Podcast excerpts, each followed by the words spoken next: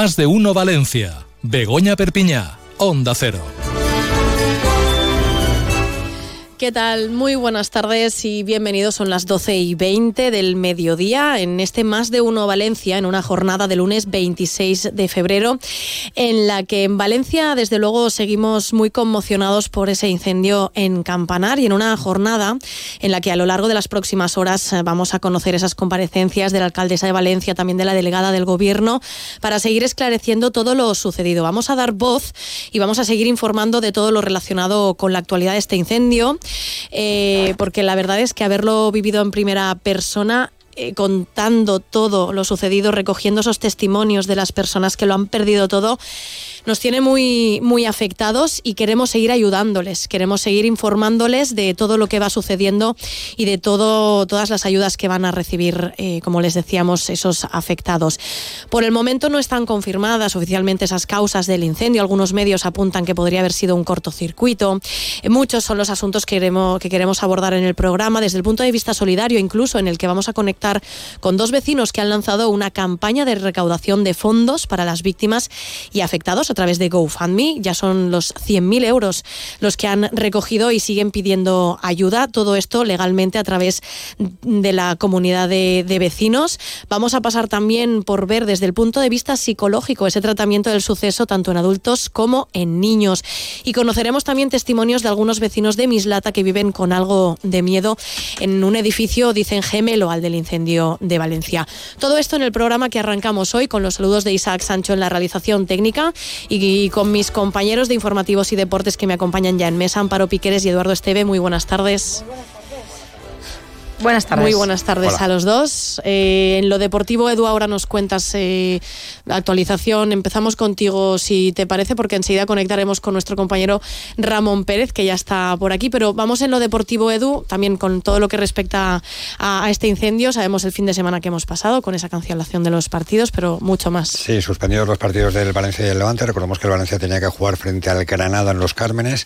Ya hay fecha para ese partido, va a ser el jueves 4 de abril, aunque está pendiente que el comité de competición, la jueza única, lo admita, pero hay acuerdo entre Valencia y Granada y por tanto será ese 4 de abril el partido. El Levante todavía no tiene fecha para su encuentro frente al Andorra. Recordemos que tenía que haber jugado el sábado a las 9 en el Ciutat y el Levante lo que sí que va a hacer ha decretado cinco días de duelo, de luto, porque recordemos que entre las víctimas hay un aficionado, socio y peñista del Levante, así que va a suspender toda actividad no deportiva el Levante durante los próximos cinco días. Un Levante que hoy ha dado a conocer que la Junta de Accionistas será el 26 de marzo, eh, va a arrojar unas pérdidas de 22 millones de euros, eh, va a tener que vender por valor de 4 millones de euros y con una deuda total de más de 100 millones, 107 millones de euros. Son unas cifras dramáticas en lo que respecta a la economía del Levante. Y en el Valencia, que el equipo ha trabajado hoy en la Ciudad Deportiva de Paterna, la buena noticia es que tiene a todos disponibles Rubén Baraja para jugar el próximo sábado frente al Real Madrid en Mestalla. Recordemos que será a las 9 en el Estadio Valencianista y ha recuperado a Andrea Almeida, Diego López y Thierry Rendal, es decir, la enfermería totalmente vacía. Buena noticia para el equipo de Rubén Baraja. Pues nos quedamos con esto, si te parece, Edu, y a la una y media nos informáis de todo con mucho más. Hasta luego. Muchas gracias. Hasta ahora, Edu.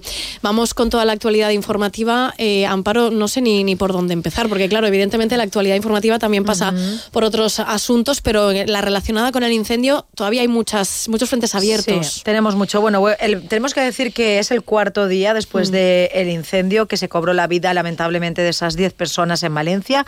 El barrio de Campanar ha amanecido esta mañana pues intentando volver poco a poco a la normalidad pero nos decían algunos eh, vecinos con los que hemos hablado, pues que se nota aún las caras de tristeza de la gente que pasa por ahí, incluso de asombro de ver cómo ha quedado decalcinado pues ese edificio, la estructura toda, mm. toda quemada, el esqueleto, el, el esqueleto, el olor que hace ha quemado por ahí. A partir de las 6 de la tarde más o menos está previsto que los reyes de España visiten la zona cero, van a reunirse con los servicios de emergencia que participaron en la extinción del fuego y también en la atención a las víctimas y mostrar su apoyo, como no, a todos los afectados.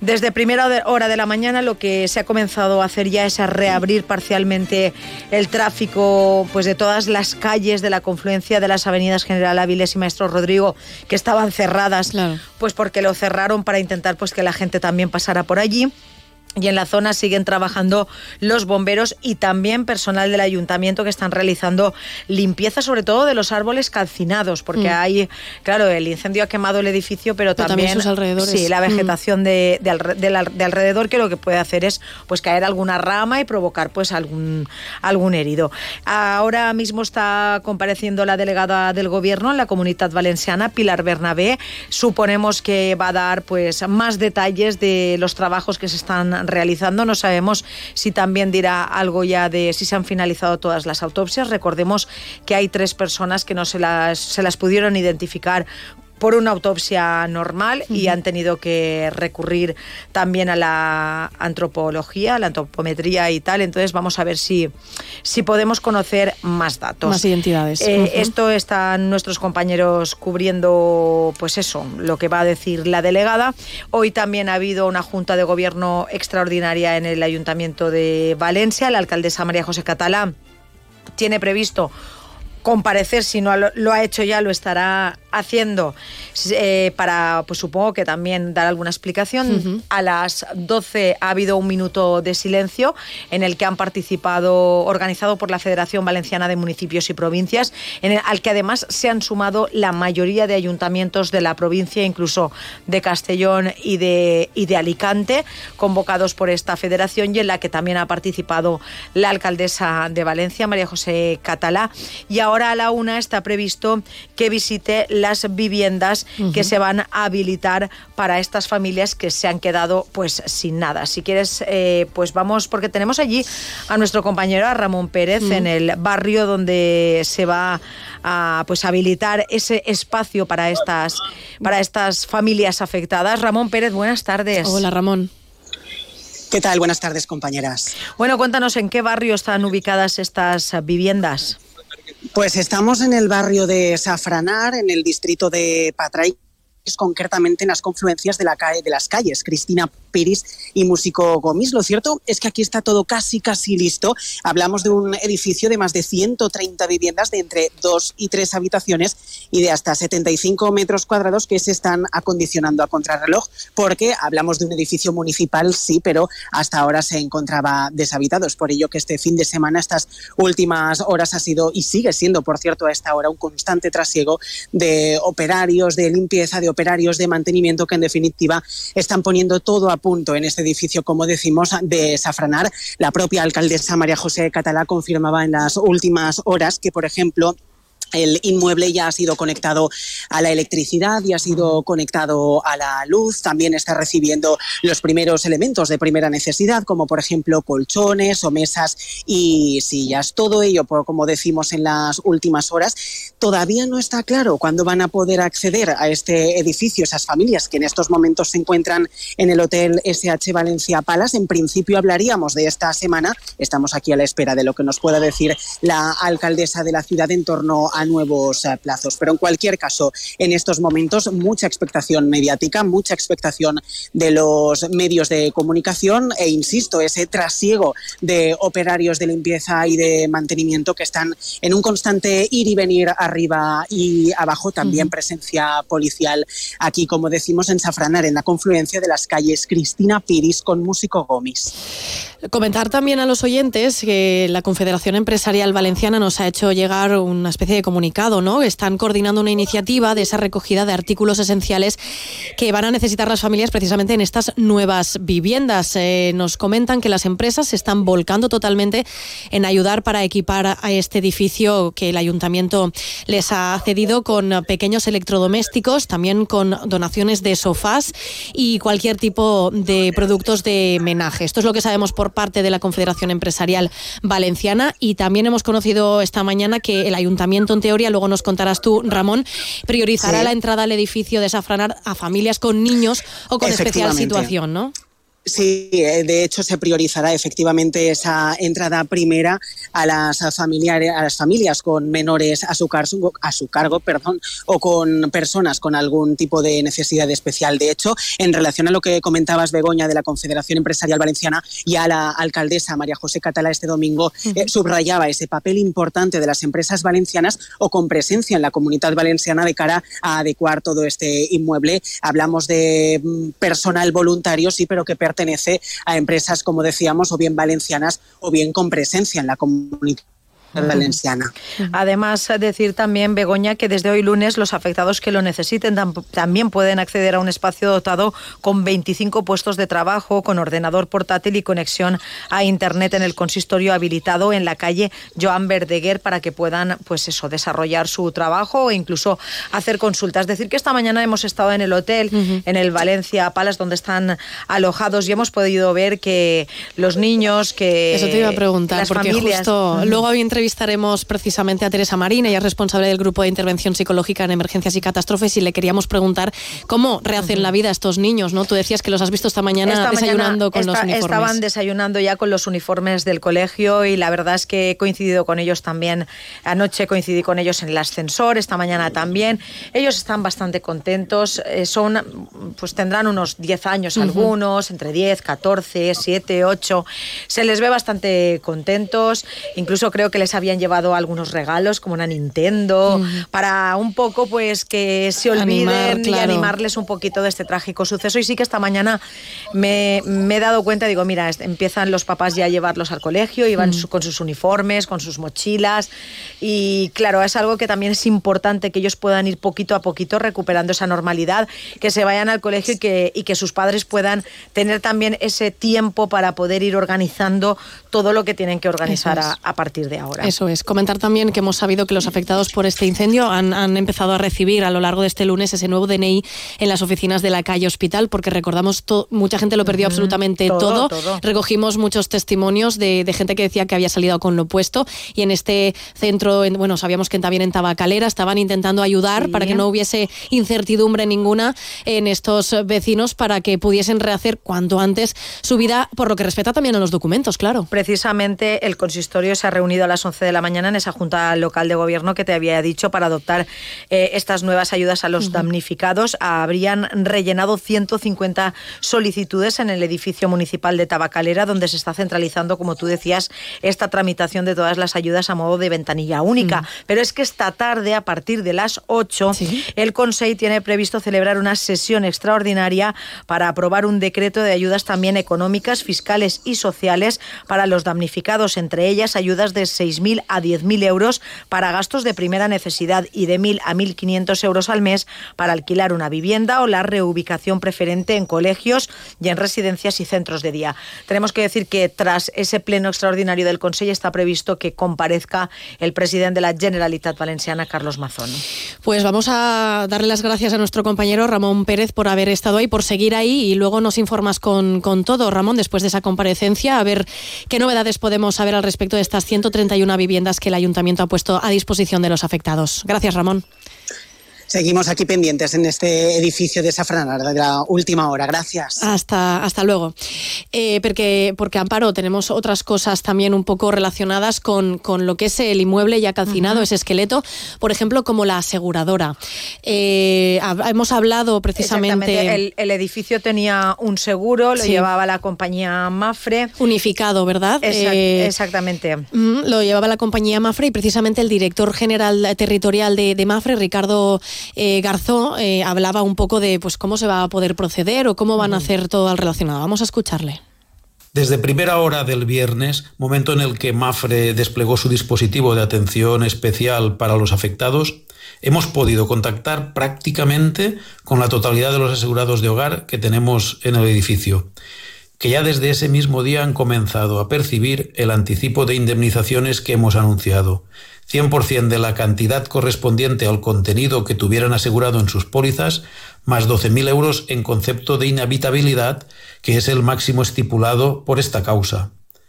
En estos días y hasta aproximadamente las 12.30 del domingo han pasado por nuestra oficina en la zona que permanece abierta durante todo el fin de semana alrededor de 70 familias afectadas, a las que hemos proporcionado asesoramiento y apoyo. Importante también ese asesoramiento en estos momentos por todo lo que respecta, pues imagino que tendrán dudas sobre sus hipotecas, tendrán dudas sobre la aseguradora que cubre que no. Sí, porque aquí hay que diferenciar eh, los afectados que eran propietarios del inmueble mm. y los que eran inquilinos. Mm. Entonces el sábado se reunieron en, en el hotel, en el Valencia Palace, precisamente con el Ayuntamiento de Valencia para intentar pues un poco mm, ver cómo lo hacían. Al final no van a ir unidos en una asociación conjunta, sino que cada uno, como tienen intereses diferentes, han decidido pues ir por separado. Entonces, claro, evidentemente los que son propietarios de los inmuebles tienen unas necesidades eh, que a lo mejor no son tan urgentes como las familias que se han quedado sin nada que necesitan un techo eh, en el que poder vivir a partir de ahora. Entonces, eso va a ser una de las dos cosas que se van a llevar por separado. También decir que, bueno, se está generando mucha alarma y mucha preocupación, más que alarma, por edificios de similares características a este. Tenemos que decir que el que tenga materiales que sean tan inflamables y que haya fachada ventilada genera mucha incertidumbre en edificios que, por ejemplo, la constructora que, que, hizo este edificio en Campanar hizo uno exactamente igual en Mislata. ¿Qué pasa? Que los vecinos que viven en ese edificio, pues a partir de ahora, pues tienen miedo. Exacto. Hay algunos que tienen mucha incertidumbre de, ¿Qué va a pasar? Claro. qué pasa con ese edificio si está hecho con los mismos materiales. Precisamente, Amparo, comentábamos que nos ah, ha llegado un comunicado del Ayuntamiento de Mislata, en, primero, en primer lugar, pues un poco eh, expresando su, condolencia a las familias y a las personas fallecidas y afectadas por este incendio de Campanar. Y claro, se han reunido el gobierno y los técnicos municipales después de varias reuniones en estas horas para establecer pues esas medidas a adoptar dentro de las competencias, ¿no? ¿Por qué? Porque lo que piden o lo que se ha acordado eh, es esa colaboración al Colegio de Arquitectos de la Comunidad Valenciana y el Colegio Oficial de Arquitectura Técnica para realizar, en colaboración con los técnicos municipales, ese censo de edificios que puedan tener un sistema constructivo, lo decíamos, igual o similar a la fachada ventilada como la que supuestamente pues, disponía este edificio afectado en el barrio de, Campanar. No podemos tener declaraciones. Hemos intentado, hemos intentado hablar con, con, el concejal de urbanismo, incluso con el alcalde, mm. pero de momento dicen que hasta que no tengan estos informes no quieren hacer ningún tipo de declaración.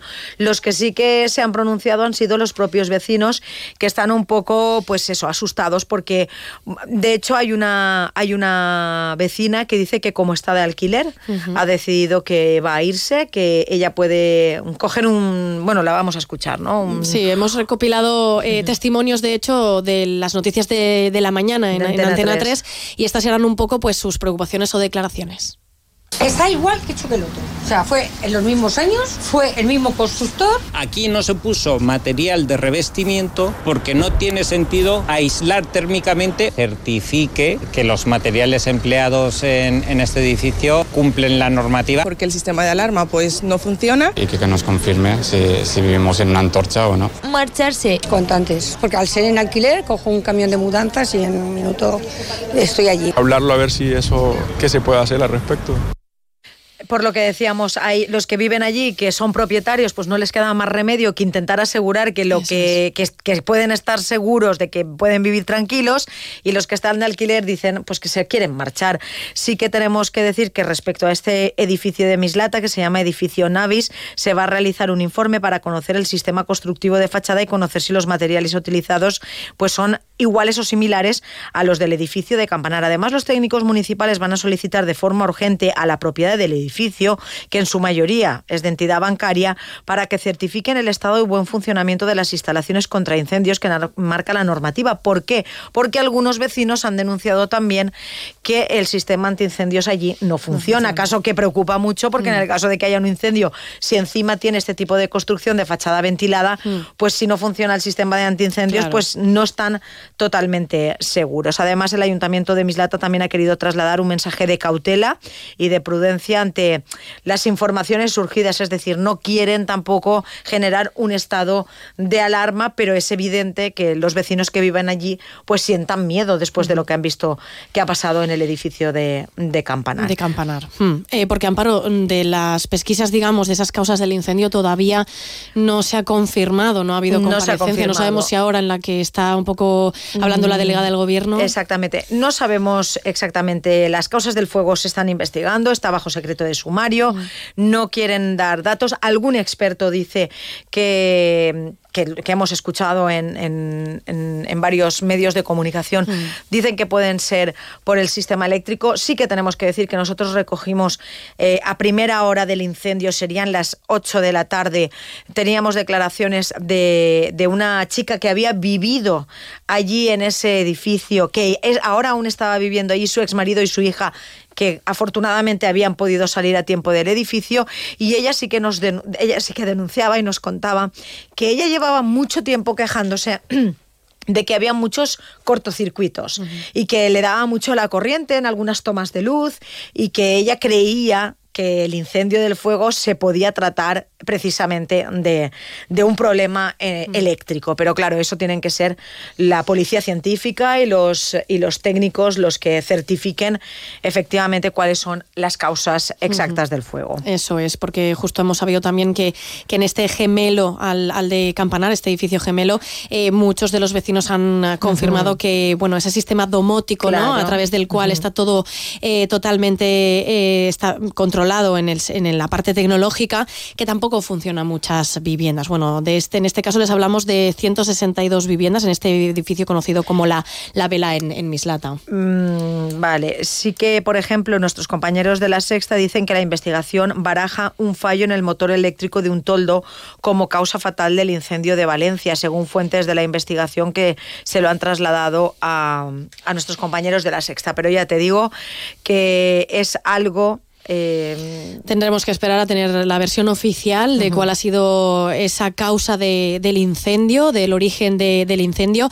Vamos a seguir informando también a, los oyentes, sobre todo pues de esas eh, identidades, de esas personas que han fallecido, porque la investigación sigue en marcha y por supuesto de todo lo que respecta a las personas afectadas, de dónde se las va a reubicar y de todo lo que necesitan. De hecho, Amparo, en la segunda parte del, del programa, a partir de la 1 y 5, vamos a conectar, como les decía antes, con con dos eh, jóvenes eh, que han decidido emprender una iniciativa desde el momento uno del incendio y es la de recaudar fondos para poder ayudar a estas personas, porque sabemos que la gente se ha volcado en mantas, en, eh, asuntos de higiene. al final tuvieron que decir que ya no llevaran nada más, que no hacía falta. De hecho, muchas asociaciones nos han comentado que ya están dispuestos estas personas afectadas de todos estos materiales, por lo tanto, lo que les queda lo van a destinar a otras asociaciones que también lo merecen y demás. Pues bueno, hablaremos con estos dos jóvenes que han tenido la iniciativa. Es una iniciativa a través de GoFundMe, llevan ya 100.000 euros eh, recaudados y por supuesto que mucha gente tenía pues incertidumbre. Yo esta mañana hablando con ellos, gestionando la entrevista, decían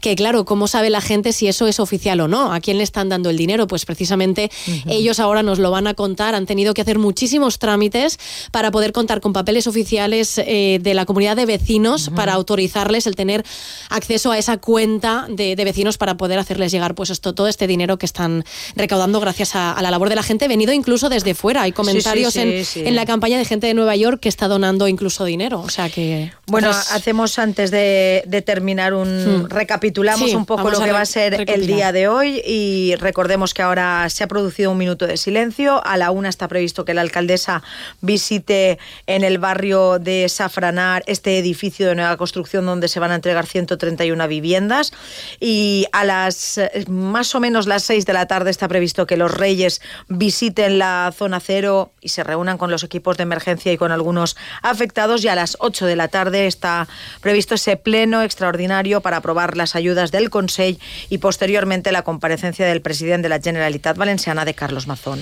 Pues muchísimas gracias, Amparo, por toda esta información y por acompañarnos eh, retransmitiendo, pues evidentemente, eh, este todo lo que sucede al incendio en Valencia. Luego os escuchamos con más. Continuamos, gracias. Gracias. Vamos a hacer ahora una pequeña pausa después de esta recopilación de todo lo que va a ser la jornada de hoy, todavía muy, muy importante por todo lo que respecta al incendio en Valencia, ese edificio de, Campanar. Enseguida hablamos, como les comentábamos, con uh, esa responsable del grupo de intervención psicológica en emergencias y catástrofes, con Teresa Marín, y luego también con estos vecinos que han tenido iniciativa de continuar siendo solidarios y haciéndonos partícipes a toda la sociedad valenciana. En unos minutos.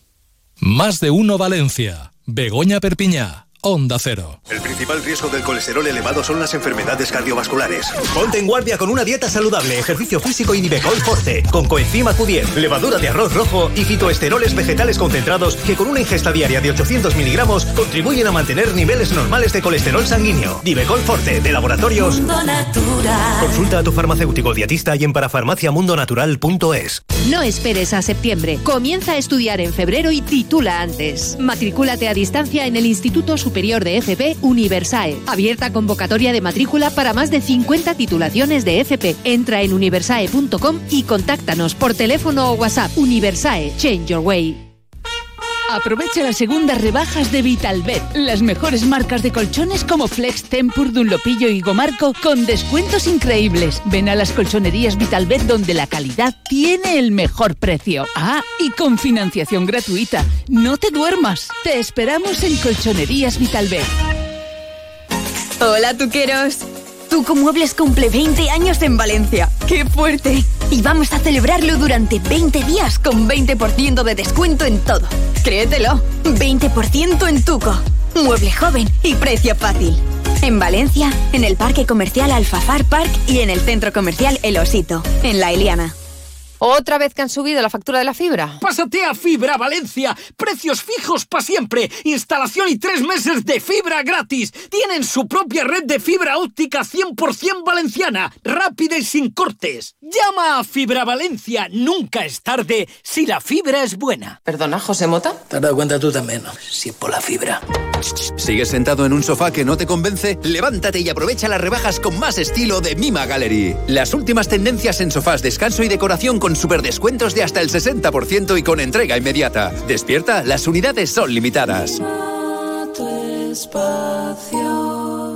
¿Necesitas asesoramiento en situaciones de divorcio, régimen de visitas, impago de pensiones o liquidación de bienes? En Monreal y Ferreres Abogados somos especialistas en derecho de familia. Te ofrecemos un servicio cercano y profesional con atención 24 horas. Monreal y Ferreres Abogados, Grupo AC3. Contáctanos en Almirante Cadarso 3 y en monrealyferreresabogados.com. Locos. No seáis innovadores. Hay que renunciar a algo. Conformaos. Dejadlo. Los sueños son locos hasta que se consiguen. Nuevo San John Corando, el sub de nuestros sueños. Totalmente renovado, puntero en seguridad, habitabilidad y equipamiento líder y un precio sin competencia. Nuevo San John Corando. Decían que estábamos locos. Descúbrelo. Aquamotor, concesionario oficial San John, Avenida del Puerto 183 y Tres Forques 67. Aquamotor.es. Onda Cero Valencia. Doctor Gutiérrez, qué ganas tenía de volver a encontrarme con usted porque tengo una pregunta. ¿Conoce usted algún complemento para nuestros huesos? Sí, sí, Artrogel Forte de Marnis. Artrogel Forte, me suena. ¿Es fácil de tomar? Muy fácil, son viales para beber. Voy a pedirlo al herbolario o a la farmacia antes de olvidarme. Artrohelp Forte de Marnis. Artrohelp Forte de Marnis. Artrohelp Forte de Marnis. Artrohelp Forte de Marnis. Artrohelp Forte de Marnis. Artrohelp Forte de Marnis. Pero mujer, métete en marnis.com y así no se te olvida. Más de uno Valencia. Onda Cero.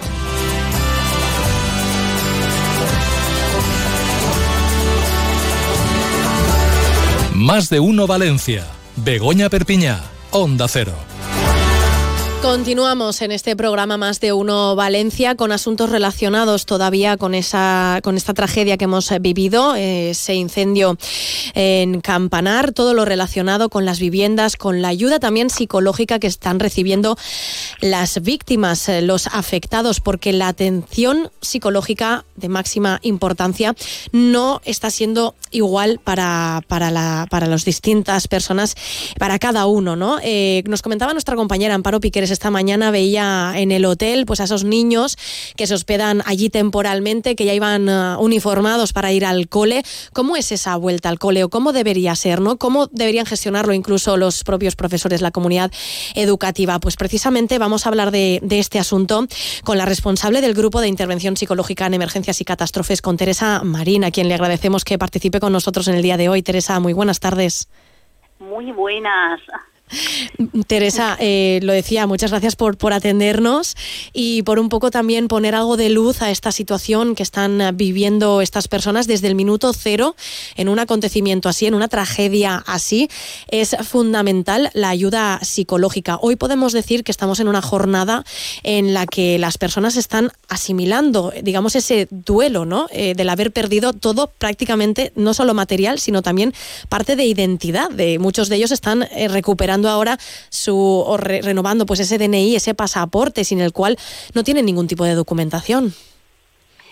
Sí, mm, el duelo todavía no se ha iniciado. Están, eh, por las horas que han transcurrido desde que se inició la desgracia, están en asimilación de lo ocurrido. El duelo comenzará posteriormente.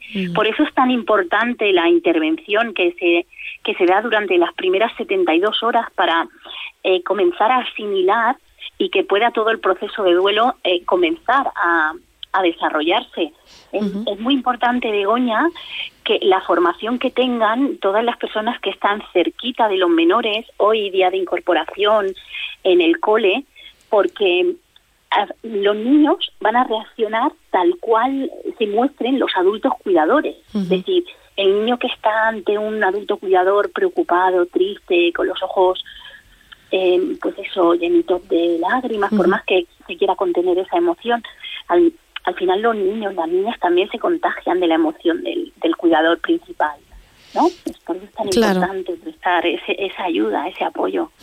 Claro, por, por, lo tanto, como decías, ¿no? Pues eh, el, el, hecho de que imaginamos que profesores han tenido que, digamos, actuar con normalidad eh, para que esos niños se sintieran, pues evidentemente, bueno, lo decía Amparo, que ellos estaban ilusionados pues de, de poder ir al cole, ¿no? Y de, y de continuar con su vida. Sí, me consta que eh, incluso desde algunos centros educativos han solicitado herramientas para, para ver cómo se recibían hoy a los niños, a las niñas, para eh, si hacían alguna pregunta que contestar. Realmente hoy es un día para aquellos niños, hablamos siempre de niños de, de infantil, primaria, los adolescentes hablaríamos de, de, otro contenido, ¿no? Completamente distinto. Pero eso es, niños eh, hasta pues finalizada la, el periodo de primaria. Mm, es muy importante que hoy, pues eso, la acogida, el, los compañeros, las compañeras, hoy quizá, pues sí, es, es, pero cuando transcurren algunos días más, que todo mm, no estén tan pendientes el resto y, y, comienza a emerger no esa tristeza de por qué no volvemos a casa, por qué no están mis cosas donde tendrían que estar. Es decir, los niños, la infancia también van a van a vivir todo ese duelo. Entonces, a mí hoy especialmente no, no me preocupa mucho, pero sí que me preocupa que va a ocurrir a posteriori. Y para eso se debiera de hacer pues, desde los organismos algo de formación e información al profesorado que va a estar atendiendo a esos menores porque son muchas las horas que se pasan, ¿no? En el, en el cole es el sitio donde los niños y las niñas se, se identifican, se manifiestan. No nos podemos olvidar de que el resto de compañeros, compañeras también pueden hacer alguna pregunta, alguna pregunta incómoda, porque se oyen cosas, ¿no? Mm. Pues Flanito no va a poder volver a su casa, no va a poder hacer esto, no va, no va a tener aquello, lo que otros niños, otras niñas han oído, ¿no? Mm, y es, ese es el tema pero bueno, yo estoy convencidísima de que el abordaje que va a hacer el profesorado que está implicado va a ser maravilloso. Mm. Y si hablamos de, adultos, Teresa, eh, muchos de los afectados evidentemente eh, tenían eh, pues sus vecinos, los que lamentablemente esas 10 víctimas que se ha cobrado este incendio, evidentemente hay también que, gestionarlo, que gestionarlo bien psicológicamente porque son pérdidas humanas y, y eso afecta a todos los niveles. Sí, a ver, a mí me gustaría matizar, Begoña, con todo el respeto y todo el cariño, que hay víctimas y víctimas mortales. Es decir, los psicólogos distinguimos entre las víctimas primarias, que son las que han vivido ese acontecimiento y precisan de apoyo psicológico y precisarán seguramente de terapia. Luego, las secundarias que son las que han presenciado, aunque no lo han vivido directamente, y los equipos intervinientes, que serían las terciarias. Entonces, los niños que han, que han vivido esa tragedia, y que además si les han recibido información de que hay fallecidos, el impacto psicológico que eso que eso hace Causa, en los sí. menores. Sí, sí, exacto, disculpe, muchas gracias. No, pues el, el- el impacto psicológico que genera requiere mm, de una ayuda profesionalizada. No sé si contesto a tu pregunta. Sí, ¿quieres sí, sí, profesionalizada y sobre todo también que cada caso, entiendo, evidentemente, eh, pues será eh, particular eviden- a la hora de gestionarlo, a, a- a- Claro. a la hora de saber esas necesidades psicológicas de los afectados. Claro, eh, niños, adultos, independientemente, depende de la aproximación que hayan tenido con la muerte. Es decir, un, un niño o una niña que ya ha vivido el fallecimiento de un familiar, pues ha tenido una aproximación, y incluso los adultos. Es decir, hay adultos que con 30 años afortunadamente no han perdido eh, a ningún ser querido. Entonces, eh, la, la aproximación, el acercamiento que tienen es nulo. Entonces, ¿Cómo se va a gestionar? De forma distinta. ¿Qué, qué van a requerir? Pues también eh, son lo que se puede ofrecer, las herramientas son también distintas, ¿no? Depende de tantos factores ante el mismo suceso dramático, la pérdida de la vivienda o la pérdida de un ser amado. Eh, tenemos tantos factores como son la personalidad, el- las vivencias previas, la expectativa que se tiene, incluso si ya se sufre algún trastorno, pues todo Mm. esto lo, lo agrava. Claro. Y-. Claro, y Teresa, sería, por ejemplo, recomendable que, que tanto, bueno, sobre todo los niños, ¿no? Eh, como pues eh, los adultos afectados no vieran una y otra vez las mismas imágenes. Yo, mm, desde el primer momento, mi recomendación profesional fue no entrar en bucle, es decir, hay, hay un estrés agudo. Ah, Se ha, se ha vivido, no, no cronifiquemos ese estrés, ¿vale? No hagamos que ese estrés sea crónico. eh, mm, desde, o sea, no debieran de estar viendo nadie, nad- ninguna persona que de una forma u otra ha tenido contacto directo, es decir, los órganos de los sentidos han estado muy, muy, muy sobreestimulados, el, el ruido, el, la, la piel, todos los órganos de los sentidos. Entonces, lo que no se puede hacer es, continuar dándole estimulación, porque eso lo único que va a hacer es eh, incrementar el estrés y, y generar pues que el, el proceso de reparación de la psique sea mucho más largo, tedioso. Entonces, Yo mi recomendación es no solo no visualizar imágenes, es que ni tan siquiera hablar de lo acontecido. ¿Cómo, ¿Cómo se siente la persona? Sí. ¿Cómo se siente con lo que ha ocurrido? Pero rememorar eh, lo que ocurrió, no, no, o vivido, sea, es, no, no, es la primera premisa para ese, ese recuperar, restablecer. No, no, que no, no, ni, ni lo siento por los medios de comunicación que estáis haciendo una labor Sí. maravillosa, pero no, no, no, está totalmente contraindicada. Imagínate que tienes una herida Mm. física en el cuerpo y no haces más que, que tocártela, ¿no? Claro, Pues es que claro. eso no cura. Claro, así es. Sí, por lo que decías, eh, yo creo que por nuestra parte, por parte de los medios y sobre todo eh, también las redes sociales, eh, creo que tenemos que, que afrontar la tarea de informar eh, sobre este suceso con prudencia, no difundir pues eso, las informaciones susceptibles a ser falsas o equívocas y sobre todo pues no guiarnos por, por ciertas imágenes, sobre todo en redes sociales lo estamos viendo, hay muchísimos bulos, hay muchas mentiras que se han lanzado, muchas conspiraciones.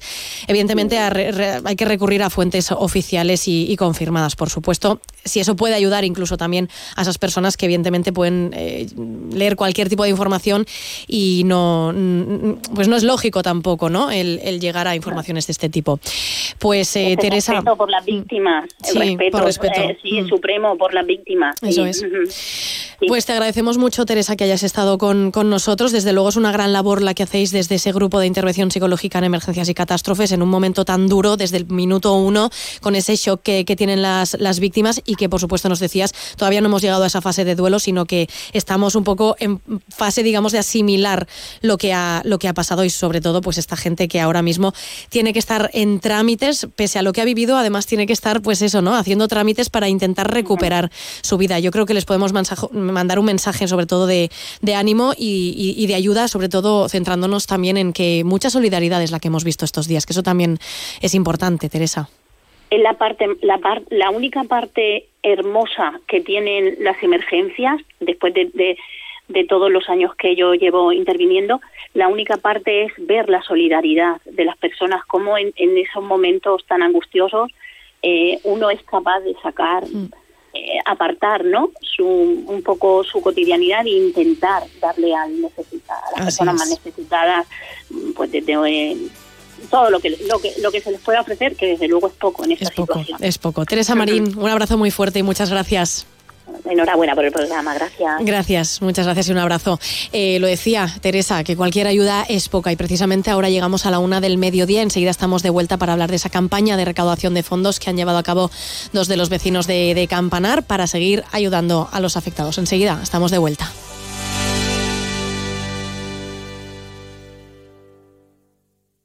Más de uno Valencia, Onda Cero.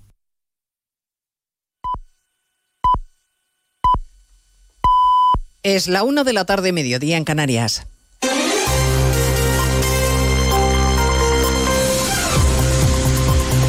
Noticias en Onda Cero. Buenas tardes, les avanzamos a esta hora algunos de los asuntos de los que hablaremos con detalle a partir de las dos, empezando por la sombra alargada del PSOE que se cierne sobre José Luis Ábalos, al que Ferraz ha dado 24 horas para que presente su dimisión y renuncie a su acta de parlamentario. La portavoz de la Ejecutiva, Esther Peña, dice que no tiene dudas de que Ábalos terminará tomando la decisión correcta, aunque de momento el principal salpicado por el caso Coldo y la trama corrupta de compra de mascarillas sigue en su escaño. Y si no dimite antes del miércoles, va a presidir en la Cámara Baja una comisión sobre corrupción e impunidad. La dimisión en diferido que Ferraz le exige a Ábalos y que aún no tiene resuelta, por mucho que lo intente la portavoz de la Ejecutiva.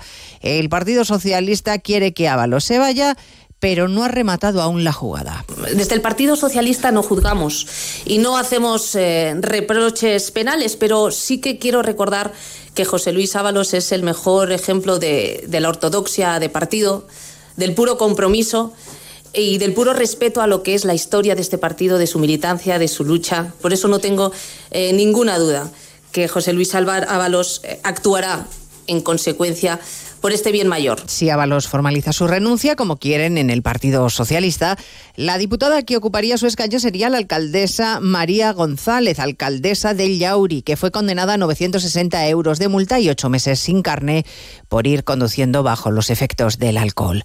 Los socialistas le piden a Ábalos que se vaya y proponen además comisión de investigación para meter en el mismo saco el caso que afectó al hermano, al hermano de Díaz Ayuso, a pesar de que la justicia, como saben, lo ha archivado ya en dos ocasiones. Estaremos también a partir de las dos en las calles de Bruselas y Madrid, donde a esta hora hay tractoradas simultáneas. Los agricultores hacen ruido con sus vehículos en la capital comunitaria, eh, donde se han concentrado frente al Parlamento Europeo. Allí hay Consejo de Ministros de Agricultura, corresponsal comunitario Jacobo de Regoyos. Escenificación sonora que Luis Planas utiliza ahora mismo con los ministros. Tener a los agricultores al lado, escucharles, eh, dar respuesta, es absolutamente fundamental. El ministro de Agricultura pide sobre todo que se relajen los requisitos, las solicitudes, el barbecho y reciprocidad de los acuerdos internacionales, pero no quiere poner en cuestión la dirección de la política agrícola común. Dice solamente que no se puede hacer sin los agricultores, que hay que escucharlos. En Madrid los vehículos agrícolas han entrado en una columna única y se dirigen al centro de la capital. En Valencia es un día difícil. Los psicólogos recomiendan que los niños vuelvan al colegio cuanto antes. Muchos lo han hecho ya esta mañana para tratar de recuperar una cierta rutina. Hoy se aprueban las primeras ayudas urgentes para ropa y comida para los damnificados por el incendio del pasado viernes. El ayuntamiento empieza a entregar viviendas a las familias que han perdido todo y en paralelo se investiga el origen del fuego, además de proseguir las labores de identificación de las víctimas. La delegada del gobierno Pilar Bernabé ha confirmado que se centran ahora en esas dos claves. La policía científica ya ha salido del edificio, ahora se está trabajando en la identificación de los cuerpos y en la otra línea de investigación, si hace falta entrar para una cuestión precisa y concreta, pero lo que es la eh, investigación, lo que es el reconocimiento del edificio palmo a palmo, está hecho, está finalizado. Esta tarde los Reyes acudirán a Valencia para interesarse en persona por las familias afectadas y sumarse al duelo de los familiares. Esta mañana el rey Felipe VI está en Barcelona, en el Mobile, apoyando al sector tecnológico e interesándose por las novedades mundiales en la que es mayor feria del mundo de este sector. Allí está también Francisco Paniagua. Tres horas ha estado el rey recorriendo la feria del mobile, pasando por los stands de las principales operadoras que invierten en España y conociendo las novedades en inteligencia artificial, coches voladores y el desarrollo desarrollo del 5G en ámbitos de todo tipo, especialmente médicos y quirúrgicos. El presidente de la Generalitat, entre tanto, interviene en el pabellón de Cataluña, destacando a Barcelona como capital de captación de talento durante esta semana. Y el presidente del gobierno, Pedro Sánchez, ha mantenido bilaterales con responsables de empresas y con Meta, la madre de las principales redes sociales utilizadas por los jóvenes. Y además les hablaremos de la iniciativa del Ayuntamiento de Sevilla que ha desatado la polémica y el debate al proponer cerrar la Plaza de España y cobrar una entrada a los turistas. Le ha preguntado sobre el asunto al alcalde madrileño Martínez Almeida, que dice que en la capital no se va a tomar ninguna medida parecida. Nosotros en principio aquí no planteamos que la visita de algún espacio monumental pues en estos momentos requiera el pago por parte de los no residentes en la ciudad de Madrid, pero creo que no podemos homologar todas las ciudades, sino que lo que hay que hacer es que cada ciudad pueda adoptar una solución distinta en función de su problemática y por eso yo creo que el alcalde de Sevilla hace lo que considera mejor. Hablamos de todo ello en 55 minutos cuando contemos la actualidad de esta mañana de lunes 26 de febrero. Elena Gijón, a las 2, Noticias Mediodía.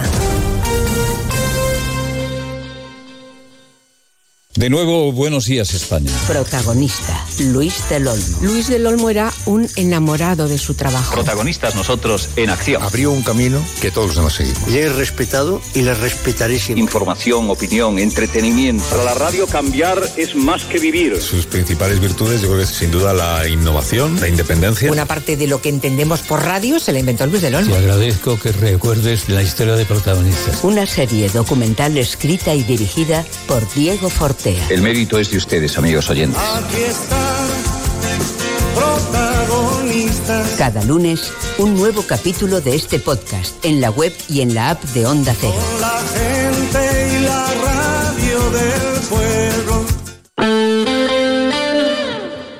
Onda Cero Valencia.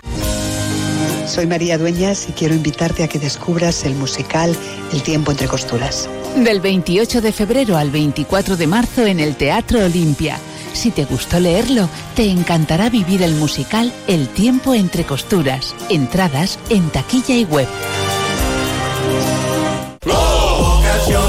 ¿Que por qué soy un pluser? Porque exijo transparencia. Y en un clic puedo comprobar todas las revisiones del coche y el informe de tráfico al instante. En Ocasión Plus tienen un taller en cada centro para dar un servicio más cercano y directo. En Ocasión Plus aciertas seguro. Tienes 15 días o 1000 kilómetros de prueba. Este año Tot Ducha da la campanada. Desde el 1 de enero al 31 de marzo, Tot Ducha, líder en cambio de bañera por platos de ducha y reformas integrales, se une con el fabricante líder en mamparas Profiltec para regalarte un 20% de descuento en sus mamparas a medida. Tot Ducha, en Azcárraga 32 y San Vicente Mártir 342. Tot Ducha y Tot Cocina. Experimenta una forma única de imaginar la casa de tus sueños. Ayuda al mantenimiento de tus huesos, cartílagos y músculos en Parafarmacia Mundo Natural. Descuentos del 20% en Colacel, Artifin, Tendiplus y Osteosan. Colacel cápsulas con colágeno hidrolizado puro y vitamina C ayuda al correcto funcionamiento de huesos y cartílagos. Artifin cápsulas con sulfato de glucosamina, condroitina, cúrcuma y vitamina C ayuda al buen funcionamiento de los cartílagos. Artifin crema con extractos de plantas y aceites esenciales para uso tópico. Tendiplus con magnesio y vitaminas del grupo B y zinc ayuda al funcionamiento normal de los músculos. Osteosan con aminoácidos, minerales y vitaminas D y K2 contribuye al mantenimiento de los huesos en condiciones normales. Si tienes dudas, te ayudan en el 96 342 1287 o escribe a info arroba para farmaciamundonatural.es y te atenderán personalmente. Gastos de envío incluidos. Promoción no acumulable válida en Parafarmacias Mundo Natural y en la web parafarmaciamundonatural.es hasta fin de existencias. Onda Cero Valencia. Sin duda, en el día de hoy también seguimos hablando de solidaridad en torno a esta tragedia que hemos vivido en Valencia, porque son muchísimos los vecinos, las asociaciones que se han volcado en poder ayudar a todos los afectados. Pues bien, eh, a pocas horas de, de, ya pues arrancarse ese incendio y de saber que la gente lo había perdido todo, eh, dos personas en concreto decidieron empezar a recaudar, evidentemente todo el tema de mantas y objetos era muy importante, pero también ayuda económica económica para estos afectados. Les hablo de dos campañas que se han unificado ya en una a través de GoFundMe, en la que se pide ayuda para esas familias que se han quedado sin nada. Vamos a saludar a sus protagonistas y enseguida les contamos todo y sobre todo pues para que sepan ¿no? cómo poder ayudar económicamente también a los afectados. Saludamos a Sergio Aliaga. Muy buenas tardes, Sergio. Hola, buenas tardes. Y a Violeta Ferrer. Bienvenida, Violeta. Hola, muchísimas gracias. Bueno, hay que, decir que son dos campañas que en principio se, lanzaron eh, individualmente y de forma separada. Ellos no se conocían, nos conocíais, pero en el momento que Violeta tuviste que la de Sergio, que tenemos que contar, él es presidente de una falla, la envió a los otros presidentes, empezó a viralizar, dijiste, yo estaba haciendo algo, pero tenemos que, que unir fuerzas, ¿no? Violeta, cuéntanos. Sí, exacto. Yo creé una, un fondo de donaciones y vi que una persona que era Sergio también había creado una, hacía unas pocas entonces, eh, yo que me dirigía pues a lo que es la administración, a ver cómo podía ayudar, decidí mm, decirle a Sergio, oye, llámame porque tengo pues datos que te pueden interesar. Los dos coincidimos en que nos faltaban muchísima información porque los medios estaban súper saturados, no mm. se podía llegar a, a lo que es, por ejemplo, la administración encargada del edificio. Fue muy complicado encontrar eh, información, datos, porque al fin y al cabo había que poner un beneficiario de todo lo que es lo que estamos recogiendo y al final lo conseguimos y juntos pues hemos, eh, y por supuesto con los presidentes de las demás fallas hemos conseguido pues eh, lo que a día de hoy llevamos recaudado y es, es, una pasada, la verdad. Claro, porque eh, Sergio, tú como presidente de Falla, enseguida te pusiste en contacto con los demás presidentes de las fallas de, Valencia, empezaste a mandar el link de GoFundMe con, con este link de, ayuda. Mm, vamos a decir a los oyentes que ya son más de 100.000 euros los recaudados, pero mm, mm, cualquier ayuda eh, es poca, ¿no? Es, es necesaria. Fue un poco la rapidez también, ¿no? Con la que tú actuaste, Sergio. Sí, bueno, yo a título personal, en, concreto, soy como un poco la cabeza visible porque fue el que creé la, iniciativa, pero bueno, desde el minuto uno o cero prácticamente se puede decir, nosotros tenemos un grupo de WhatsApp, claro, con todos los presidentes, tanto de Campanar como de como del sector Benicala Campanar, que también hemos sido, digamos, entre todos. Desde el minuto cero empezamos a pensar qué podíamos hacer. Se dijeron, pues, el tema de la recogida de ropa, de alimentos, que se estaba haciendo aquí, en, en Valientes, aquí abajo con lo cual también hay que agradecerles a ellos porque son los, fueron los primeros. Entonces también se nos ocurrió, eh, yo había visto pues campañas de estas de Confomi y aparte de todo esto de las donaciones de material, pues eh, comenté con todos si qué les parecería hacer una, una iniciativa de, donativos. Todos, todos, absolutamente todos, por supuesto, dijeron que para adelante. La creé el mismo viernes por la mañana, al día siguiente, pero claro, digamos en, en, representación de todas las playas de Campanar, de Benicalab y de, y, de, y del mundo fallero, bueno, de vecinos incluso también, ¿no? Entonces, de todo el que ha, donado, pues muchísimas gracias y que simplemente soy un poco la cabeza visible, pero que esto es entre todos. Entre todos. Eh, comentaba Violeta que, claro, ha sido un poco complicado acceder pues a ese contacto con uh, la, el administrador del edificio, eh, pero ahora sí que tenéis pues eh, evidentemente esa verificación para poder hacer gestiones, porque entiendo que cuando uno pone en marcha esto no sabe hasta qué niveles va a llegar y entonces ahora evidentemente ya se puede ir gestionando de forma un poco más integral ¿no? claro, a ver, esto ha sido muy complicado el tema de saber a quién. Yo, de hecho, era la primera vez que hacía algo de esto. Eh, no sabía muy bien hasta dónde iba a llegar, la repercusión que iba a tener, la acogida. Lo puse 10.000 euros de, de, objetivo, imagínate. A la hora ya se había superado. en este sentido, Violeta es la que hizo casi todo el trabajo del tema de la gestión, de irse moviendo por aquí, por allá, para ver a dónde podíamos poner el dinero, que nos informaran. y ya consiguió la, la dirección de los administradores, fuimos el mismo día por la mañana a llamar con ellos, a hablar con ellos. Entonces, a, partir de que la gente esté tranquila que, que el dinero va a llegar tiene que llegar, que estamos en contacto con los administradores, que tenemos el número de cuenta de, de la comunidad de propietarios, que se está verificando. Eh, pero que el dinero les va a llegar, de una manera u otra les va a llegar íntegramente. Claro, Violeta, porque bueno, esa, esa tranquilidad llega después, como decía Sergio, de todas esas gestiones a través de las cuales estuviste pues averiguando todo hasta poder conseguirlo. Vamos a contar a los oyentes cómo funciona o cómo se colabora en una campaña de, estas. En primer lugar, hay que buscar en GoFundMe eh, la campaña Ayuda para familias que se han quedado sin nada en Valencia del incendio y a partir de ahí podemos donar de cero a, a la cantidad que nosotros queramos, ¿no? Exacto, exacto. Sí, cuenta, cuenta Violeta, sí. se puede donar la cantidad eh, que cada uno piense que es correcta. Eh, por supuesto, eh, habrá gente económicamente pues que a lo mejor no pueda donar, pero en sí la difusión hace muchísimo porque llega gente que de verdad puede económicamente em, colaborar, eh, porque al fin y al cabo esto es algo, yo siempre lo digo, es increíble como todos nos unimos cuando de verdad se necesita y aquí es, aquí se ve igual que cuando en la pandemia, cuando todos nos uníamos y aquí se ve, en, en estos momentos se ve como la gente verdad quiere ayudar, quiere colaborar, quiere donar, quiere ayudar a esa gente que ahora mismo está muy necesitada, que lo ha perdido todo y eh, la verdad es que es, una pasada. yo estoy yo estoy totalmente eh, con el corazón en la mano, o sea, yo estoy súper contenta de todo lo que estamos consiguiendo, la verdad. Claro, decíamos que además ha traspasado fronteras. Hemos visto por aquí incluso gente de Nueva York eh, que ha puesto su comentario de que ha donado desde una pequeña cifra hasta cifras un poco más elevadas y eso es lo que queremos, ¿no? Que siga este enlace y esta difusión llegando a, cuanta más gente posible. Sí, sí, claro, o sea, ha, barrido fronteras porque a ver, al final el mundo fallero tiene que conocer mucha gente fuera también. Entonces, al final por los grupos eh, se ha movido mucho, se ha viralizado, como tú bien dices, y ha llegado a países donativos de, todas partes del mundo, lo cual estamos alucinando aún todavía. cualquier ayuda, por pequeña que sea, pues es mucho, ¿no? Por supuesto. Ahora recordaremos el enlace y cómo acceder. De todas formas, los oyentes lo pueden encontrar también en, la web de Onda Cero Valencia, en este mismo artículo, la, entrevista que compartiremos también. Eh, porque, Sergio, quería preguntarte también. Entiendo que os habéis visto incluso un poco em, desbordados con toda la ayuda que han ido llevando a las fallas, a vuestra falla en concreto. De momento, material ya no estáis recogiendo, ¿no? Ahora es más eh, un poco la cuestión económica la que hace falta. Sí, sí, correcto. Ha habido, como bien decía antes, que había una, una respuesta del, pueblo valenciano, de Campanar y todo el mundo increíble. Desde el minuto cero en, aquí en Valiente se empezó a recoger cosas, ya bajamos cosas la misma noche.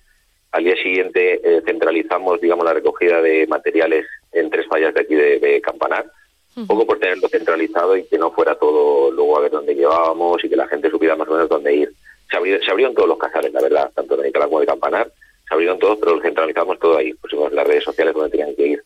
Pero se abrieron muy pronto por la mañana y a las 5 de la tarde, 6, digamos que los casales ya estaban llenos. La gente tiene una respuesta increíble.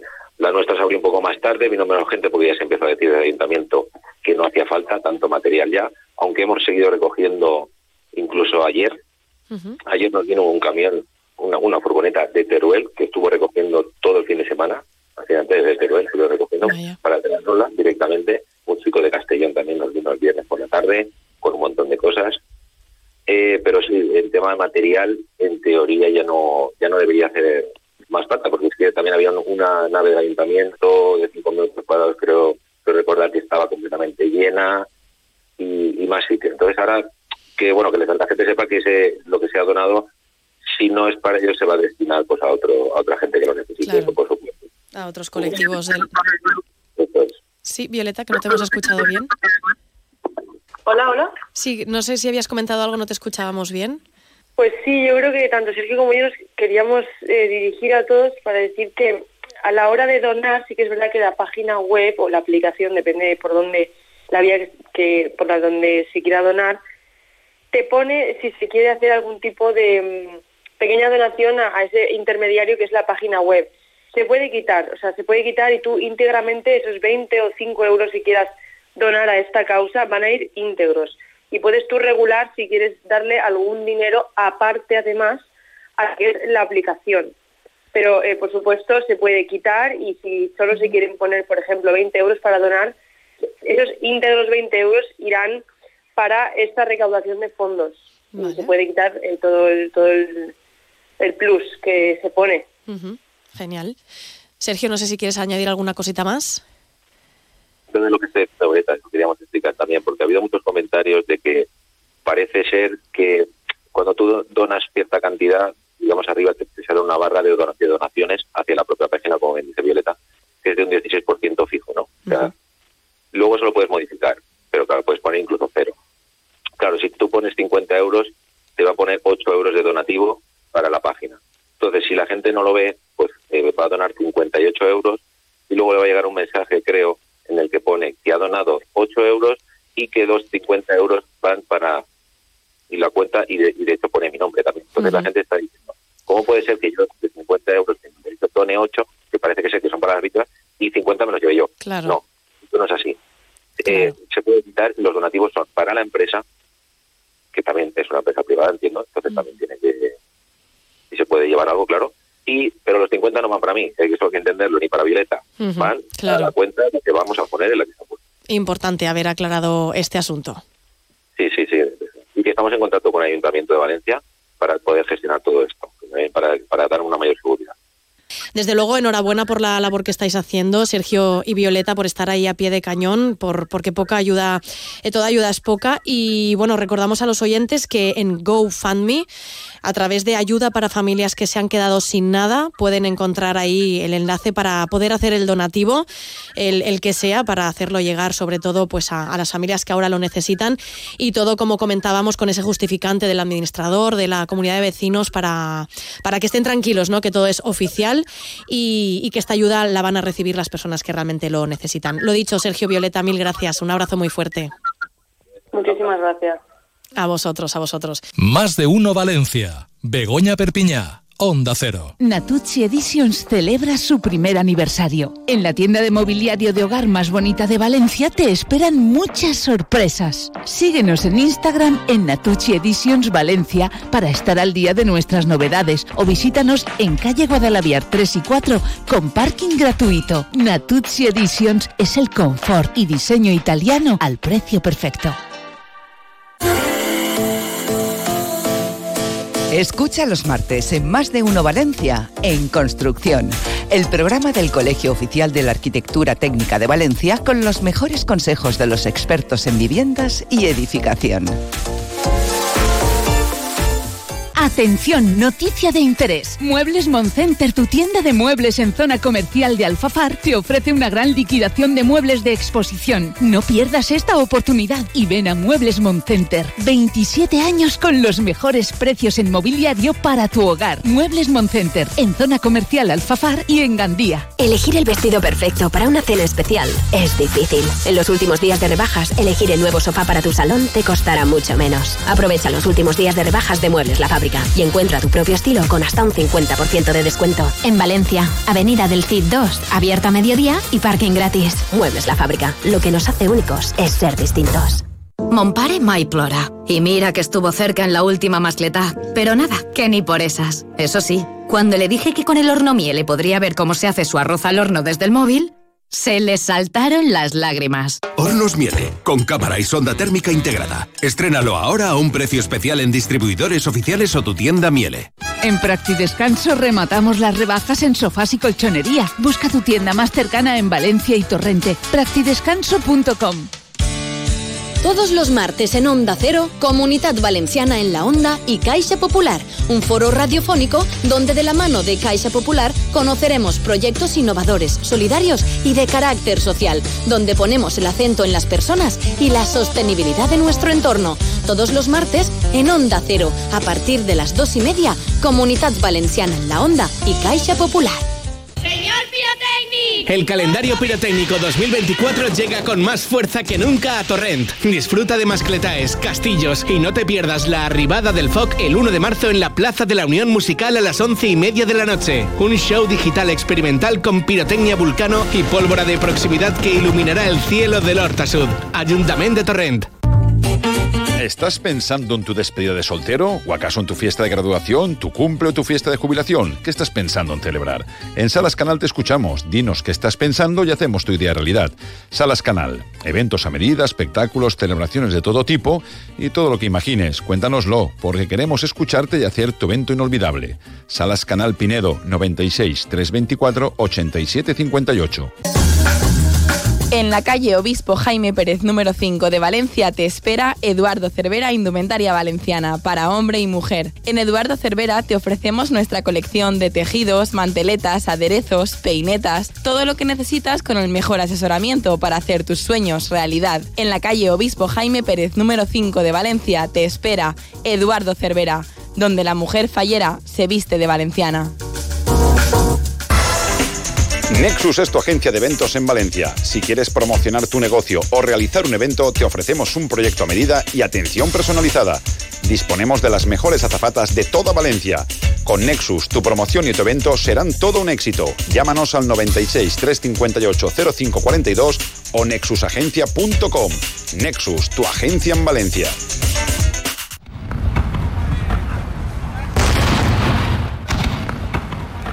Gente de Fallas, con Boro Peiro.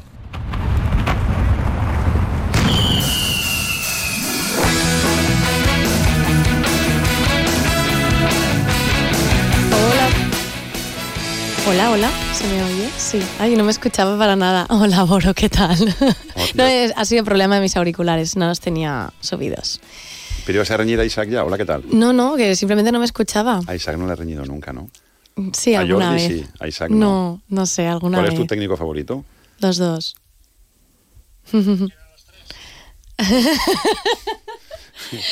vale, vamos a obviar ese comentario que los oyentes eh, afortunadamente no han escuchado. Exacto. ¿Qué, ¿Qué tal? ¿Cómo va No sé, me todo? encuentro súper raro. Ya, Porque, todo muy porque sí, porque, Mm. porque es muy difícil hacer ahora. No es difícil porque, porque todo tiene que continuar, eso está claro, y eso es, eso es así. Mm. Y- pero todo, que, que esto no es diferente, esto es una fiesta a las fallas con mucha gente y mucho trabajo detrás y muchos un año entero de trabajo y tal, y eso tiene, todo tiene que continuar, pero claro. Es difícil, eh, complicado. Estuve en el minuto de silencio, estuve con los amigos de Alicante, eh, de hecho estuve con, con Belén, con Sumaya Alfao, con David, el presidente, con Josito, uno de los vices y tal y cual, que vinieron pronto a Valencia y me, me fui a tomar café con ellos. Y la verdad es que, pues eso, a nivel comunidad estaba, bueno, todo el mundo, ¿no? Súper Mm. sensibilizado con esto. Luego acudió la Fallera Mayor, Manestela, estuvo con, con Belén, las dos máximas representantes de las fiestas importantes, o dos de las fiestas importantes de la, de la comunidad. Estuvieron allí en el minuto de silencio, las dos. Y bueno, Alicante vino eh, y se fue. O sea, esto es un minuto, lo, que, lo que duró, a nadie vindre. Y después he visto, pues, lo hemos dicho muchas veces en la radio, la solidaridad del colectivo fallero, ¿no? Evidentemente se mostró solidaridad por todos los aspectos, pero a mí me toca hablar del colectivo fallero. Al final tuvieron que decir ya. No sé la cantidad de fallas Sí. que recogieron ropa, dinero, o sea, de todo, ¿eh? están recogiendo barbaritats, barbaritats, y tuvieron que parar porque, porque, porque se desbordaban, ¿no? Mm. Juntamente a la fallera, que también tenían, entre otras muchas cosas, el- el- la gala de la gala fallera, que era el día siguiente de. Ese día se suspendió el mismo día del incendio, la, la gala de la cultura, horitas antes de, de empezar, ya con todo preparado, pero bueno, la gala fallera sí que es cierto que por visto el primer plato ya estaba todo preparado, no, O, no, no, no había marcha atrás, entonces creo que se, se dio a, a casas de bancos de alimentos y demás, ¿no? Y ahora pues pendientes de... A las 12 terminaba el luto. Yo estoy en el ayuntamiento porque la, la Federación de Municipios y Provincias También ha hecho ese minuto de un minuto de silencio sí. que también, por ejemplo, Benaguasí, los pueblos también se adherían a todo esto. Mm. Y claro, son muchísimos pueblos que suspendieron sus actividades, muchísimas fallas de la ciudad, evidentemente todas, pero muchos pueblos también. Y están pendientes ahora de qué va, de qué va a pasar en Valencia para poder... Y por lo visto, pues nada, eh, no sé si a lo largo del día de hoy se pronunciarán, sí lo tienen prácticamente cerrado y prácticamente visto, pero ahora falta cuadrar con policía, falta cuadrar con tal, por- porque claro, volver a de- cortar... de algún acto hablo de la concreto, crida, de la crida, pero sobre todo la crida que es el más potente, ¿no? Ujú. Porque tienes que autorizar, tienes que cortar, tienes que tal...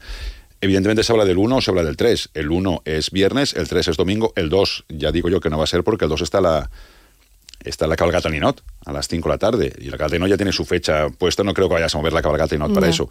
Si yo tuviera que apostar, apostaría por el 3. Hacer el día completo con su despertar, con su entrada de bandas, hacer el domingo pasado, hacer este domingo, ¿no? Cambiarlo al día 3. Pero bueno, sí que sé que los delegados del sector están recibiendo ya notificaciones por parte de Junta y pidiendo eso, ¿no? Que, que están todavía trabajando en las posibles fechas. La Gala Cultura, Gala Fallera y el Día de la Crida, la Gala Fallera es otra, pero la Gala Fallera yo creo que se va a ir a, Más a un Brahma la Ballena, allá abril, mayo, tranquilamente, ya te lo digo yo. Eh, están viendo las propuestas, a ver cómo las encajan, calendario de festejos y tienen que contar con el visto bueno de policía y movilidad, son los dos más, más importantes, claro. Y por lo que sé, por lo que un delegado del sector está recibiendo y algún presidente y tal, esta notificación que están enviando, mañana por la mañana, ya puede- posiblemente, mañana por la mañana van a informar, nuevas, emitirán ¿no? un comunicado, pero ya te digo yo, eh, eh, lo que hay que hacer es, todo esto es normal, cuanto antes lo muevas mejor, porque porque muchos pueblos están parados, muchas ciudades, da igual, si es que al final tienes que arrancar todo esto, pero como, como arranca todo, evidentemente no se va a parar el mundo, eh, por desgracia, estas cosas son, son como son, pero bueno, el colectivo fallero, la parte solidaria, la parte, la fallera mayor de Valencia, sé que estuvo a la, a la disposición de Junta, de Santi, del, del presidente, le llamó enseguida, estuvo en el despacho de Santi, me consta, porque me lo contaban el otro día. Si necesitabas algo, lo que necesites. eh, era un poquito eh, aquel 2004, hace 20 años, cuando Noelia Soria te vivía algo parecido, ¿no? Pero bueno, Bueno, esta tarde Iremos tienes programa, tarde ¿no? falla, sí, Iremos informando de todas las novedades también al respecto en el mundo de las fallas. Has dicho más o menos mañana ya sabremos cosas, ¿no? Pues estaremos pendientes de, ma- igual hoy, pero bueno, yo creo que de será todo. mañana. ¿eh? Pues gracias, Boro. Y continuamos hablando también de las fiestas, pero bueno, siguen ahora con deportes, luego informativos y a las dos y media volvemos en Comunidad Valenciana en la Onda para hacer también y seguir haciendo esa recapitulación de las principales novedades en cuanto al incendio, esta tragedia que hemos vivido en Valencia. Isaac Sancho ha estado en la realización técnica, lo dicho, nos escuchamos luego.